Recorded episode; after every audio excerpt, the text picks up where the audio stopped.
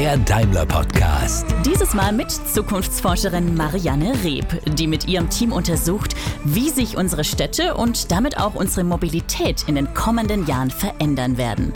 Mein Name ist Jessica Abt und mit Marianne spreche ich unter anderem darüber, warum Kopenhagen heute schon Vorbild für viele weitere Städte werden kann. Zu sagen, lasst uns die Viertel stärker mischen, als das vielleicht heute der Fall ist. Lasst uns arbeiten, wohnen, leben in einem Viertel ermöglichen, dann werden manche Wege einfach überflüssig beispielsweise. Kopenhagen fördert extrem das Thema aktive Mobilität, also vor allem Fahrradfahren. Die haben Fahrrad-Highways durch die Stadt gebaut. Warum in China niemand in den angeblich idealtypischen Smart Cities wohnen wollte, die dort designt wurden? Weil es keine Stadt war, sondern weil es smarte Gebäude waren, weil nicht an Begegnung gedacht wurde, weil nicht an öffentliche Plätze gedacht wurde, weil nicht daran gedacht wurde, dass in einer Stadt auch wichtig ist, Grün und Wasser zu haben. Und darüber, ob wir den Verkehr irgendwann tatsächlich in die Luft verlagern. Den Use Case wird es geben, der wird aber nicht so aussehen, dass wir das alle ständig tun.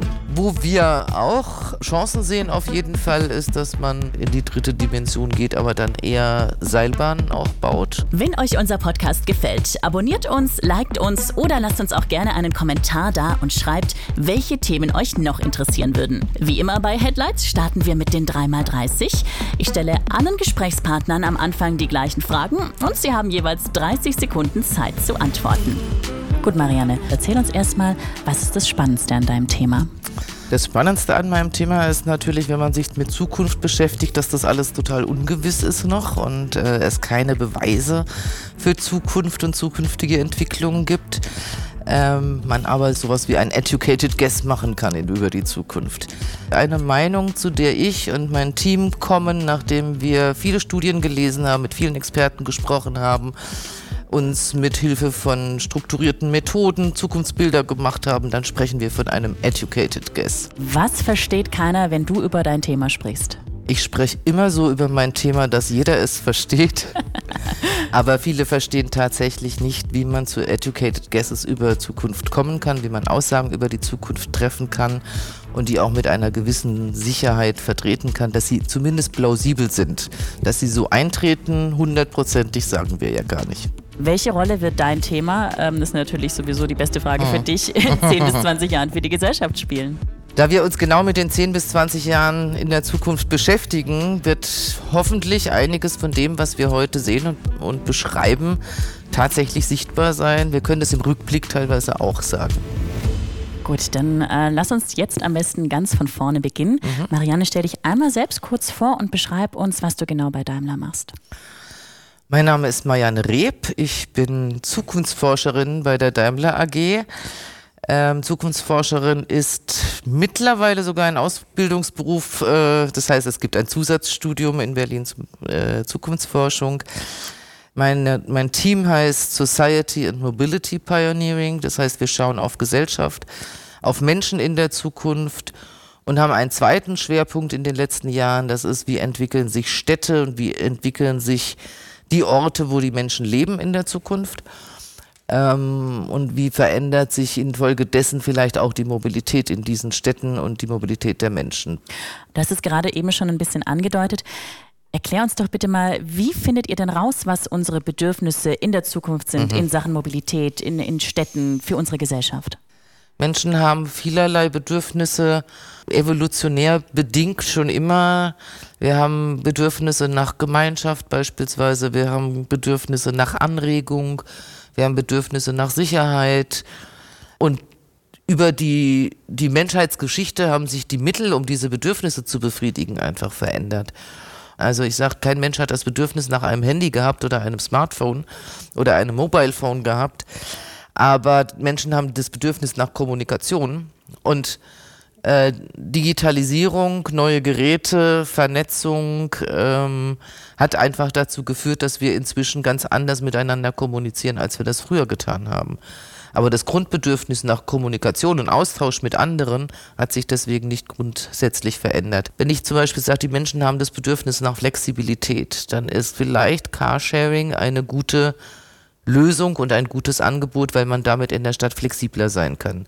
Kein Mensch hatte irgendwann mal das Bedürfnis nach Carsharing beispielsweise oder nach Scootersharing oder was auch Ja, immer, ja, ja. sondern das Grundbedürfnis, flexibel zu sein, Zeit zu sparen, vielleicht unabhängig zu sein, äh, wird eben durch solche neuen Lösungen besser befriedigt.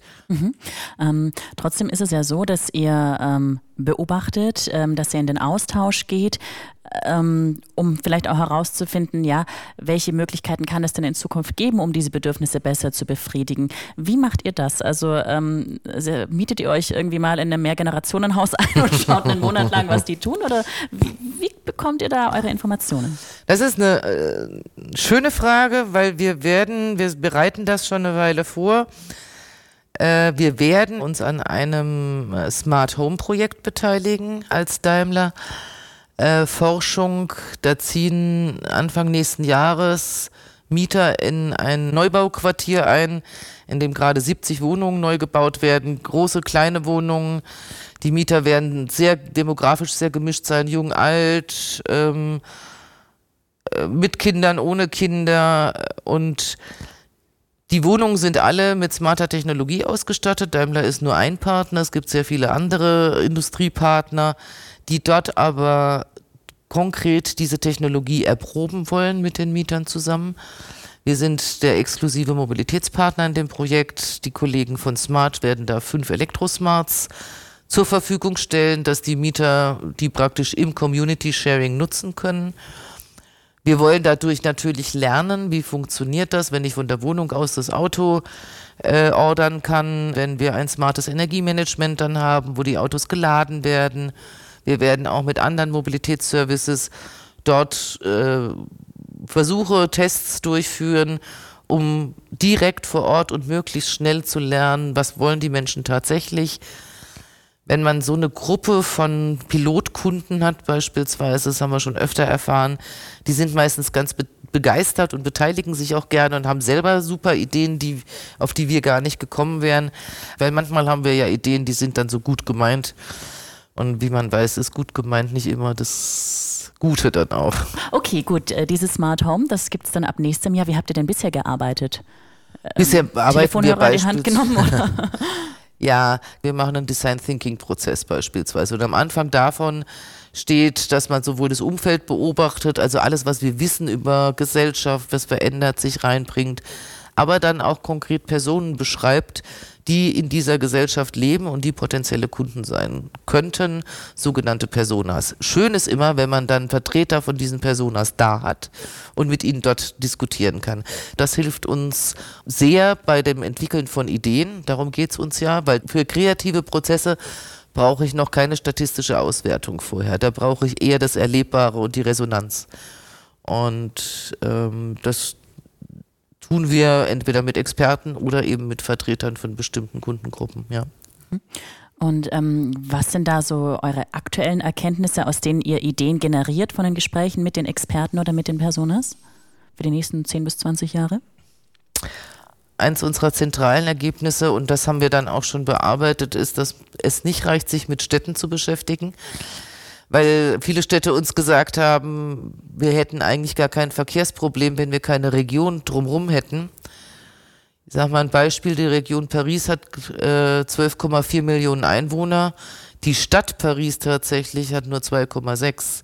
Das heißt, die Verkehrsprobleme kommen, jetzt, da ist jetzt niemand schuld, aber die Verkehrsprobleme entstehen natürlich häufig durch diejenigen, die in die Stadt reinfahren, zum Arbeiten, zum Einkaufen.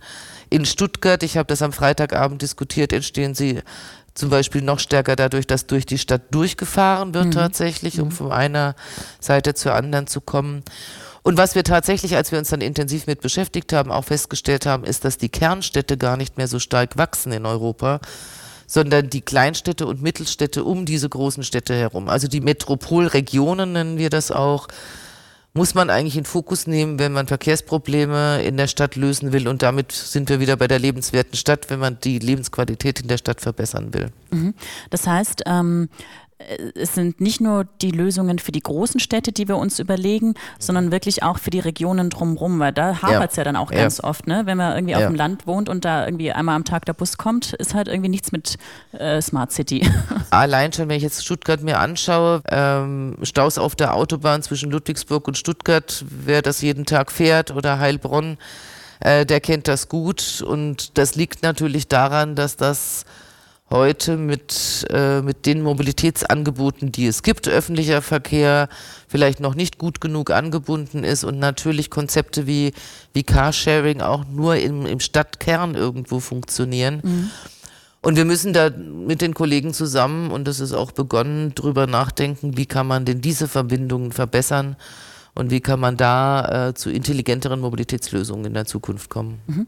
Ah, guck mal, das ist äh, ganz hervorragend, weil du hast quasi das lebende Beispiel für die ja. aktuelle Verkehrsproblematik vor dir sitzen. Ähm, also ich pendel jeden Tag von Ulm nach Stuttgart. Ja. ja. Das ist eine große Freude in meinem Leben. Das glaube ich sehr gerne, ja. ähm, also wenn es richtig, richtig gut läuft, ähm, dann fahre ich eine Stunde. Ja. Wenn es richtig, richtig schlecht läuft, dann eher anderthalb oder eine Stunde 40. Was wäre denn dann eine Aussicht, ähm, die du mir jetzt hier bieten könntest für in zehn Jahren, die mein tägliches Pendelproblem ein bisschen auffrischt? Vielleicht könnte es aber auch spannend sein, wenn du tatsächlich ähm, ja dein Auto an irgendeiner Stelle stehen lässt, also dass man nicht alles über den öffentlichen Transport lösen kann in der Zukunft, mhm. sondern sagt, es ist für dich auch attraktiv mit dem Auto zu einem sogenannten Mobilitätshub zu kommen, wo man gut sein Auto stehen lassen kann, was vielleicht noch ein bisschen attraktiver gemacht ist, dadurch, dass du dort auch gleich noch morgens eine Brezel und einen Kaffee kaufen kannst. Ah. Und vielleicht sogar deine Hemden zum Reinigen abgeben. Also Dinge, die man gerne auf dem Weg tut. Da denkt ja heute bei einem Park and Ride noch keiner so richtig dran. Es gibt schon gute Park and Ride. Äh, Ansätze, aber es ist immer noch, da treffen S-Bahn und Parkplatz und vielleicht noch die Stadtbahn aufeinander. Aber viele Städte sind heute schon dabei, das wirklich zu attraktivieren. Okay, also es geht also auch um die Kombination von Verkehrsmitteln. Ja. Der öffentliche Verkehr wird hauptsächlich deswegen nicht genutzt, weil es so viel Zeit braucht von einem zum anderen, genau. weil es Zeit braucht, weil es Wege braucht, weil es, weil man manchmal nass wird ja. und so weiter. genau. Äh, und wenn das attraktiver gemacht wird, äh, dann denken viele Städte und berechtigterweise, dass dann der öffentliche Verkehr auch mehr genutzt wird. London hat uns zum Beispiel gesagt, wenn ihr irgendwann mit Robocars kommt, ähm, dann bitte nicht als Ersatz für den öffentlichen Verkehr, sondern um den öffentlichen Verkehr attraktiver zu machen. Mhm. Also dass jemand, der heute vielleicht sagt, ich möchte gar nicht zur nächsten U-Bahn-Station laufen, wenn der mit einem Robocar dann dahin fahren würde, würde er vielleicht mit der U-Bahn dann raus nach Heathrow fahren. Und heute nimmt er ein Taxi, weil er keine Lust hat, zur U-Bahn zu laufen. Und also ich glaube, und deswegen sage ich, es müssen einfach alle miteinander sprechen. Das wird gar nicht helfen, wenn, wenn ein Anbieter eine tolle Lösung anbietet, sondern die Kombination, es bequemer machen, unsere Bedürfnisse, die sich nicht geändert haben, Sicherheit, Komfort, Bequemlichkeit, Zeitsparen sind schon immer Bedürfnisse, die wir haben, einfach besser zu unterstützen und zu bedienen. Mhm. Was sind Robotcars? Für alle Robocars sind äh, im Prinzip eine Mischung aus, aus heute Taxi, nur ohne Fahrer, weil das Auto autonom fährt. Das heißt, das ist ein Robocar. Okay, das sind also die autonom Das wären die autonom fahrenden geteilten Fahrzeuge im Zweifelsfall. Ah, man sitzt ne? auch nicht also, alleine drin, sondern nimmt noch nee, jemanden Nee, ach so, ja, das kann sein, dass ich sie nacheinander teile mhm. oder auch gemeinsam. Mhm, mhm, also ich mhm. kann heute zum Beispiel in Berlin schon, wenn ich mir ein Taxi rufen, kann ich wählen, ob ich eins für mich alleine möchte oder ob ich eins teilen möchte mit anderen. Das ist dann deutlich günstiger. Wird ein bisschen länger dauern, weil wir ja die anderen wollen auch irgendwo hin. Das werden natürlich schon die zusammengesetzt, die ein ähnliches Ziel haben. Also zum Flughafen kriege ich das fast immer angeboten. Und das kann nur sein, dass man dann noch einen kleinen Umweg fährt, um jemand anderen abzuholen, aber dafür teilt man sich dann die Kosten. Ein bisschen so wie die Mitfahrgelegenheit, die es ähm, schon genau. Das stimmt, gibt. aber das ist eben in dem Moment, ich rufe das Taxi, das kommt in zwei Minuten äh, und ich muss mich nicht anmelden ja. drei Tage vorher, dass ich am Sonntag mit einer Mitfahrgelegenheit irgendwo hin möchte. Ganz genau. Ähm, dass du dich in Berlin so gut auskennst, liegt daran, dass du am Wochenende in Berlin ja. wohnst. Sprich, du kommst also in den Genuss, sowohl Stuttgart als auch Berlin als Stadt zu erleben. Ja, absolut. Ähm, wie unterscheiden sich die beiden Städte? Kann Berlin da schon mehr als Stuttgart oder haben die einfach nur andere Probleme? Berlin kann, was, was das Thema öffentlicher Verkehr angeht, deutlich mehr als Stuttgart, weil es ein besser ausgebautes Liniennetz einfach schon hat. Das hat natürlich ein bisschen mit der Historie zu tun. Das hat auch damit zu tun, dass Stuttgart aufgrund der Lage ein bisschen Einschränkungen natürlich hat und aufgrund der Topografie. Ähm, ich merke daran aber, und das macht es so spannend für mich, dass je besser die, die Alternativen sind, desto, desto weniger nutzt man das Auto. Mir steht ah. zwar ein Auto tatsächlich in Berlin zur Verfügung, und in Berlin finde ich es noch nicht mal so schlimm, Auto zu fahren, teilweise wie durch Stuttgart Auto zu fahren. Ja, kann ich absolut bestätigen, ja. Aber auf der anderen Seite, ich gucke noch nicht mal auf irgendeine App, wann die nächste U-Bahn fährt. Ich gehe einfach zum U-Bahnhof, weil ich weiß, alle fünf Minuten fährt in eine. Fünf Minuten, ne? Ganz genau, ja. Und dann muss ich gar nicht planen und, und äh, finde es oft angenehmer dann auch zu sagen, okay, ich muss am Zielort jetzt keinen Parkplatz suchen. Wenn ich nach Berlin Mitte fahre, würde ich nie mit dem eigenen Auto fahren beispielsweise. Aber es gibt halt viele Alternativen. Wenn ich aus der Tür komme, stehen zwei Mietfahrräder und ein Haus weiter zwei E-Scooter und mein Fahrrad steht auch noch da.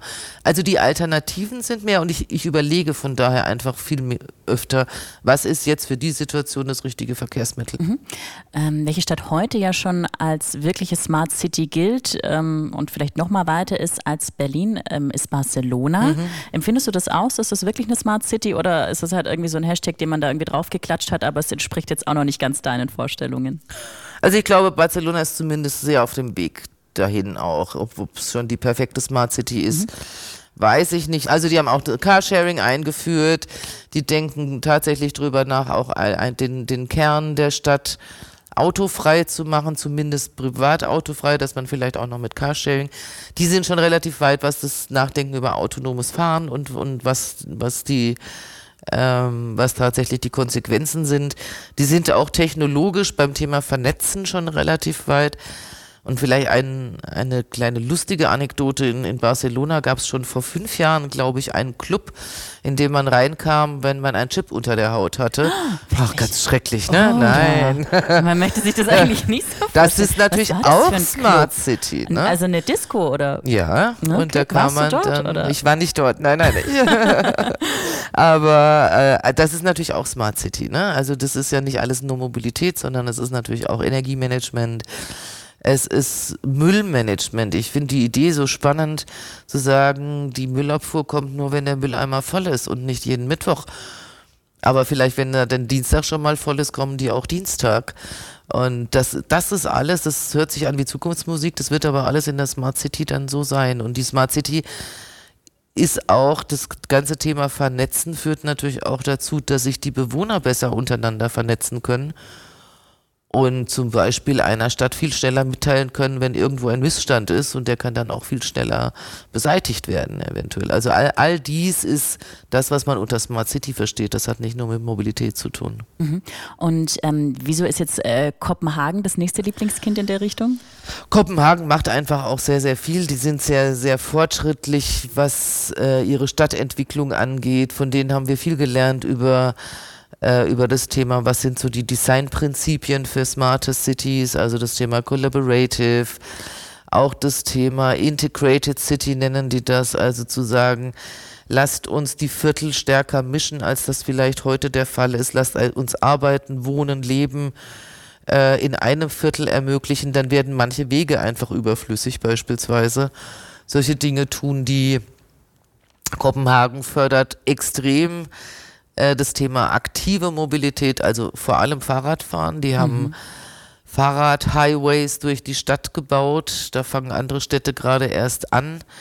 Äh, zu sagen, wie können wir denn, wie kann ich die Leute aus dem Auto kriegen, wenn das Fahrradfahren attraktiv ist und relativ schnell geht. Das heißt, wenn ich nicht alle äh, 50 Meter wieder absteigen muss, an einer Ampel warten, wieder aufsteigen, das führt auch dazu, dass viele Menschen dann doch nicht Fahrrad fahren und äh, Fahrradhighway heißt einfach äh, kreuzungsfrei, teilweise mit Verpflegungsstationen unterwegs. Es gibt dort aber auch schon Apps für Fahrradfahrer, wo denen gesagt wird, auf dieser Strecke ist heute Stau, weil die da fahren hier, da ist Fahrradstau in, in Kopenhagen und auch in anderen Städten und denen dann auch sagen, fahr lieber die andere Strecke, da ist nicht so viel los. Ne? Und Was mich wahnsinnig beeindruckt hat an Kopenhagen, wenn ich das noch kurz sagen darf, Klar. dass die sich, die haben sich mal ausgerechnet, was kostet uns ein Autofahrer, was kostet uns ein Benutzer des öffentlichen Verkehrs und was kostet uns ein Fahrradfahrer. Und beim Fahrradfahrer sind sie drauf gekommen, dass der ihnen sogar einen Euro im Monat bringt, weil er die Gesundheitskasse in, tatsächlich entlastet. Jetzt hast du gerade schon ähm, sehr schön erklärt, was dir an Kopenhagen gut gefällt, was Barcelona gut macht. Was macht denn für dich ähm, das Rundumpaket einer Smart City Mhm. aus, wenn du sie dir jetzt zeichnen könntest? Ich glaube, es gibt nicht die Smart City. Also ich kann natürlich, ich gehe gerne noch drauf ein, aber wenn wir was gelernt haben in den, in den vielen Jahren, wo wir uns jetzt mit Städten beschäftigen, dass Stadt nicht gleich Stadt ist, jede Stadt anders ist und jede Stadt auch anders sein muss. Ich denke auch, wir sehen haben, es gibt ja einiges an, an, an Modellstädten, beispielsweise China hat schon die eine oder andere idealtypische Smart City gebaut ähm, wo dann wirklich alles an Technologie, was irgendwie geht und Vernetzung eingebaut wurde und kein Mensch wollte dahin ziehen, Ach, warum? Weil es keine Stadt war, sondern weil es ein, ein, ein smarte Buildings waren, äh, oder smarte Gebäude waren, ähm, weil nicht an Begegnung gedacht wurde, weil nicht an öffentliche Plätze gedacht wurde, weil nicht dran gedacht wurde, dass in einer Stadt auch wichtig ist, Grün und Wasser zu haben. Da sind wir wieder bei den evolutionären Bedürfnissen. Wir haben gelernt, wo Grün ist, wo Wasser ist, können wir uns niederlassen als ganz, ganz früh. Ähm, von daher, ähm, normalerweise funktionieren die Städte, die entstanden sind. Und die europäischen Städte sind ja alle aus irgendeinem Grund, meistens in der Nähe eines Flusses, irgendwo entstanden. Dann haben sich Menschen angesiedelt, dann kamen mehr Menschen dazu.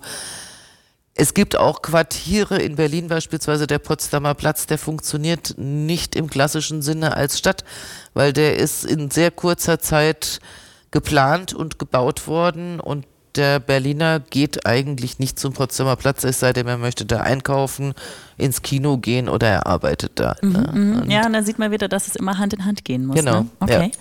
Ähm, wenn man, wie ich, äh, sich sehr laienhaft mit dem Thema Smart City auseinandersetzt und mit Mobilität der Zukunft, ähm, dann denkt man immer sofort, irgendwann fliegen alle Autos oder der Ja. Verkehr wird auf jeden Fall in die Luft verlagert mit Gondeln oder was weiß ich nicht Genau, was. ja. Äh, äh, ja, sagst du ja, Ja, genau. klar. Okay, Ja. ähm, liege ich da sehr falsch? Nein, nein, äh, sehr falsch würde ich jetzt nicht sagen. Die Frage ist nur, ich glaube, wenn wir über Zukunft sprechen, dann, dann sind manche Visionen natürlich sehr überzogen. Äh, wir haben alle Fifth Element gesehen. Genau. Ich weiß nicht, ob irgendjemand in einer Stadt leben möchte, wo so viel Verkehr in der Luft stattfindet. Den Use Case wird es geben, der wird aber nicht so aussehen, äh, dass wir das alle ständig tun, sondern weil sonst können wir uns vorstellen, wenn nur allein nur 10% des Stuttgarter Verkehrs über unseren Köpfen stattfinden, ähm, mit Flugdrohnen oder Lieferdrohnen oder was auch immer, dann ist das irgendwann nicht mehr Lebensqualität. Wo wir auch äh, Chancen sehen auf jeden Fall ist, dass man äh, in die dritte Dimension geht, aber dann eher Seilbahnen auch baut. Gerade Stuttgart wäre natürlich prädestiniert mit dem Höhenunterschied. Ja. Jetzt sagen viele, oh, eine Seilbahn in der Stadt, wie sieht denn das aus? Aber eine Seilbahn ist ein Verkehrsmittel, äh, das we- relativ wenig Material braucht, das relativ wenig Grundfläche braucht und was relativ schnell gebaut ist. Also eigentlich alles Nachhaltigkeitskriterien.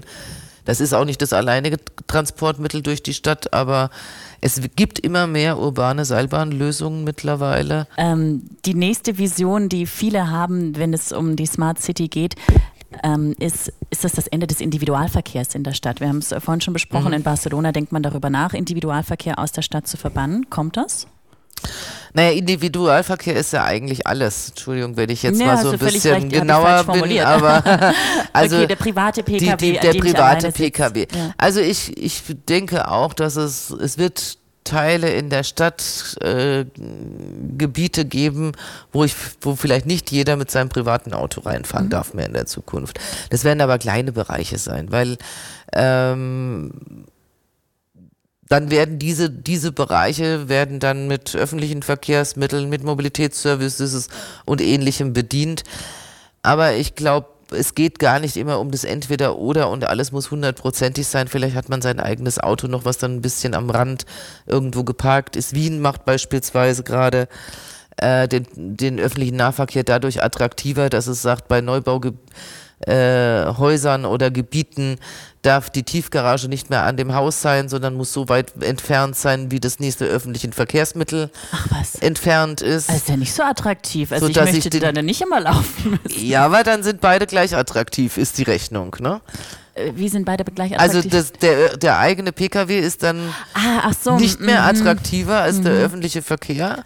Und wenn ich zu beidem laufen muss, dann überlege ich vielleicht doch, also ich muss gestehen, dass manchmal bei mir, wenn ich denke, fährst du jetzt mit der Stadtbahn oder fährst du mit dem Auto? Und ich denke, auch bis ich zur Stadtbahn gelaufen bin, dann nehme ich doch das Auto. Ja, ja, genau, das Wenn ich zu beidem so weit laufen würde, würde ich öfter die Stadtbahn vielleicht mhm, sogar nehmen. Okay, ne? verstehe. Das ist schon ein Smart Regions Trend und das werden wir woanders auch sehen. Aber ich glaube weniger der Bann von, von eigenen Autos oder persönlichen Autos, sondern immer wieder der Versuch, und die Motivation, äh, doch auf andere Verkehrsmittel umzusteigen, die gemeinschaftlich genutzt werden äh, und die damit die Verkehrssituation in den Städten vielleicht verbessern. Mhm.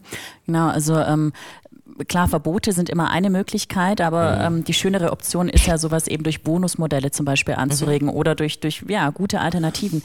Was habt ihr da für Ideen? Was mhm. könnte da kommen? Na, wir denken gerade im Moment viel über über zwei Themen nach. Das eine ist das Nudging. Das sind Dinge, die heute schon Nudgen, Nudge ist so ein Anstupser praktisch. Äh, das heißt, wie kann ich Menschen einfach an bestimmten Stellen so ein bisschen stupsen?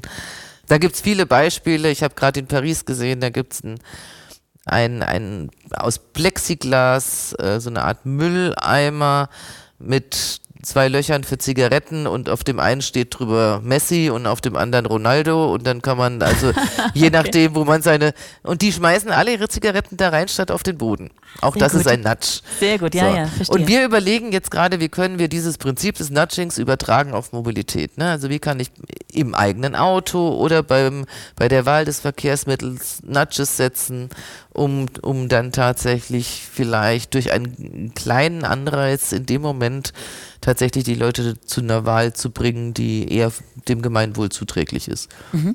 Was immer mal wieder, mal laut, mal leise diskutiert wird äh, in Deutschland, ist sowas wie eine City-Maut. Mhm. Eigentlich darf man das gar nicht laut sagen.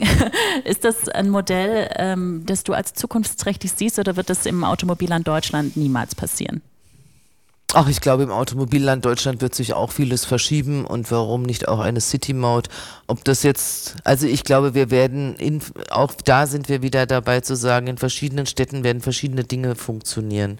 Bei so einer City-Maut muss man natürlich immer darauf achten, dass das auch noch sozial fair bleibt. Äh, es gibt Menschen, die müssen einfach auch mit dem Auto fahren vielleicht, weil sie nicht so gut zu Fuß sind, weil sie älter sind.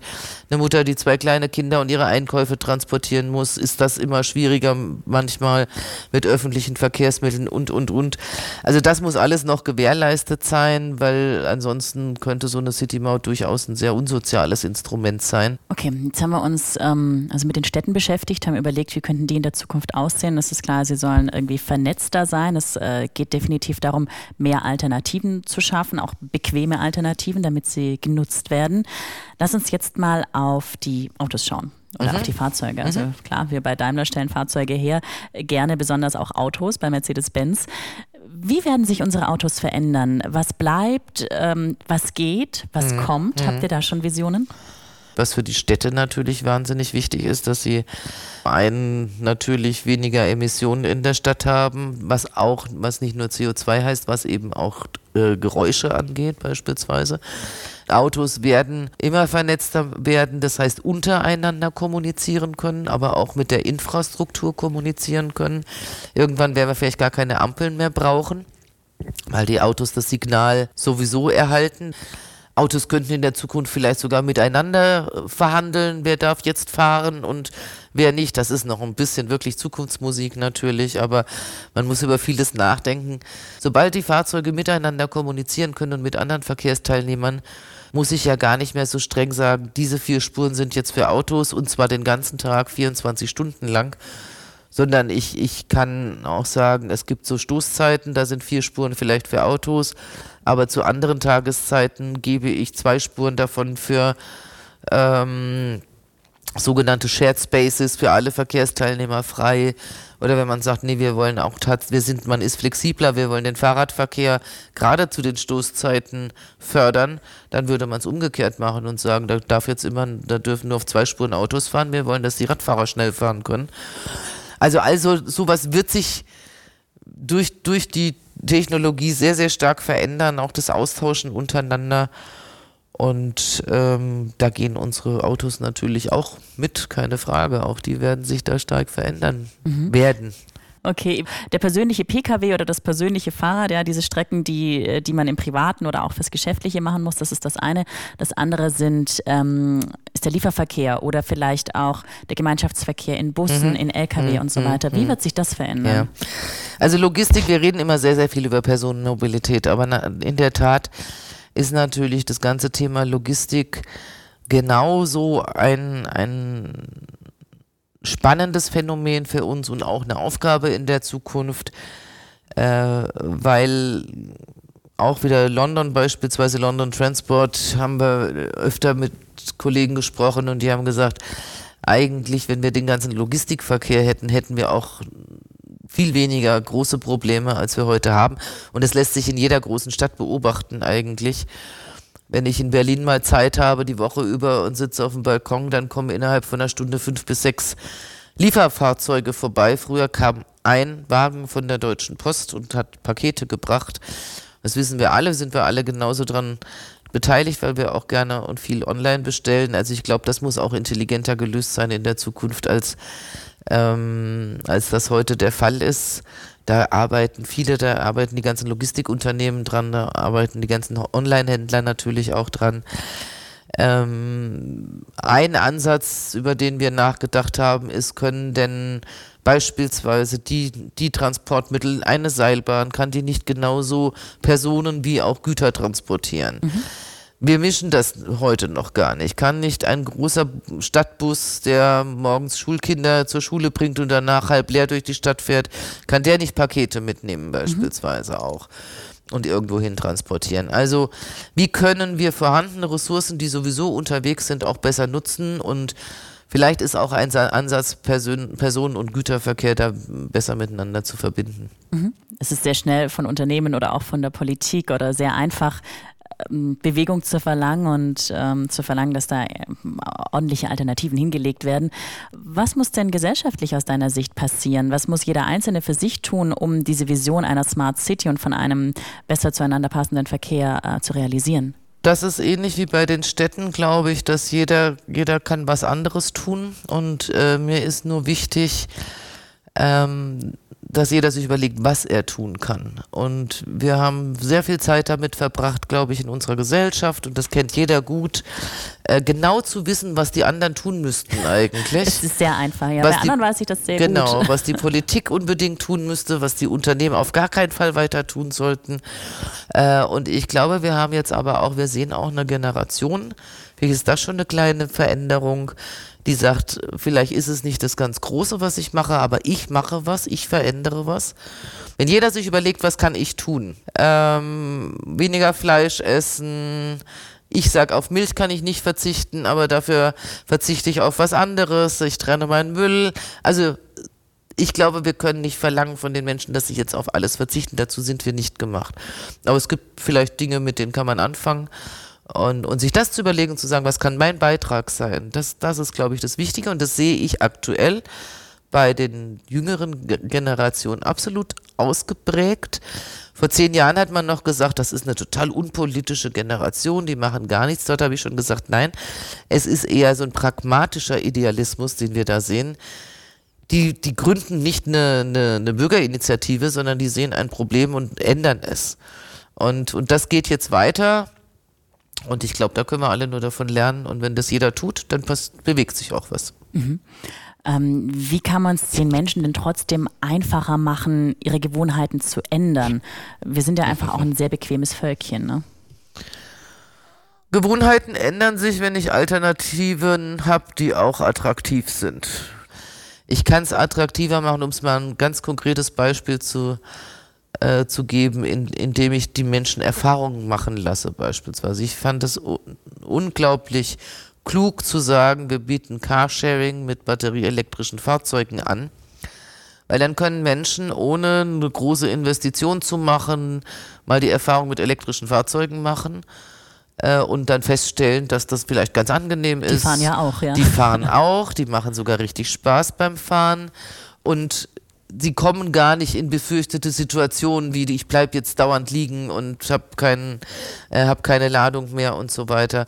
Also sich immer überlegen, wie kann ich bestimmte Dinge erstmal ohne großes Risiko ausprobieren lassen, wie kann ich es attraktiv machen ähm, und da fallen uns sicherlich auch noch mehr Beispiele als elektrische Sharing-Fahrzeuge ein und Nudging beispielsweise als Anstoß. ja. Wir denken momentan auch, du hast vorhin schon in die, äh, auch danach gefragt, ob es vielleicht Ideen für sowas wie Scoring for Good, also kriege ich äh, eine Anerkennung, kriege ich eine Motivation, habe ich vielleicht ein, Punkte äh, ein Punktekonto, äh, auf das ein, ein gemeinwohlverträgliches Verhalten einzahlt. Also ich glaube, da, da kann man, könnten wir noch viel tun. Wir denken immer nur über Bestrafung und Bepreisung nach. Und Menschen lernen aber besser aus Erfolg. Und äh, vielleicht muss da Politik noch ein bisschen mehr drüber nachdenken. ähm, gibt es einen Trend, eine Entwicklung, ähm, von dem du sagst, also an dem kommen wir in 10 bis 20 Jahren auf gar keinen Fall vorbei? Wir haben einen Trend beschrieben und der hat sich, äh, der zeigt sich heute schon, aber ich glaube, der wird auch weiter wichtig. Das ist, den, die haben ihn genannt post-digitized. Also die Sehnsucht der Menschen eigentlich nach realen, authentischen Erfahrungen. Natürlich wird Digitalisierung voranschreiten, aber Menschen haben ein starkes Bedürfnis nach Resonanz. Wir sitzen uns jetzt hier auch gegenüber und ich finde es sehr angenehm, dass du aufmunternd nickst und ja, äh, ich gern. denke, ja, das ist verständlich, was ich sage. Das ist Resonanz. Das würde ich am Telefon gar nicht so mitkriegen. Mhm. Ähm, Resonanz ist auch, wenn ich mit Natur und, und echten Materialien in Berührung trete. Und eigentlich ist unser Zeitalter schon ein Zeitalter mit äh, mit einem Defizit an Resonanz für viele. Ein Like auf Facebook ist keine, ist minimale Resonanz. Äh, und ich glaube, das wird, das wird ein wichtigeres Thema werden in der Zukunft, dass wir wieder reale, authentische Erlebnisse, reale, authentische Materialien beispielsweise auch, ähm, die natürlich neben neue, smarte Materialien treten. Ich sage gar nicht, dass wir das ersetzen. Aber wenn wir es schaffen, äh, in der Zukunft auch unsere Fahrzeuge und unsere Mobilitätsdienstleistungen, unsere Services äh, so zu gestalten, dass sie den Menschen in den Mittelpunkt stellen, das sagen wir immer, und auch heißen, ihm die, die nötige Resonanz zu geben, das wird, glaube ich, ein wichtiges Thema, da kommen wir nicht dran vorbei. Mhm. In welcher Form können die einem denn äh, die richtige Resonanz geben? Also was, was, wie könnte das im Auto tatsächlich konkret aussehen? Ja, die Autos werden zum Beispiel intelligent in der Zukunft werden. Jetzt wünsche ich mir keinen Butler, der, der meine Wünsche mir vor den Augen abliest. Das ist auch nicht resonant. Ne? Ähm, ich glaube, wir müssen beim ganzen Thema künstliche Intelligenz sehr darauf achten, dass wir dass, dass wir nicht aus den theoretischen Möglichkeiten zu viel schon ableiten. Mein Auto nimmt mir zum Beispiel für mein Gefühl viel zu viele Sachen schon ab.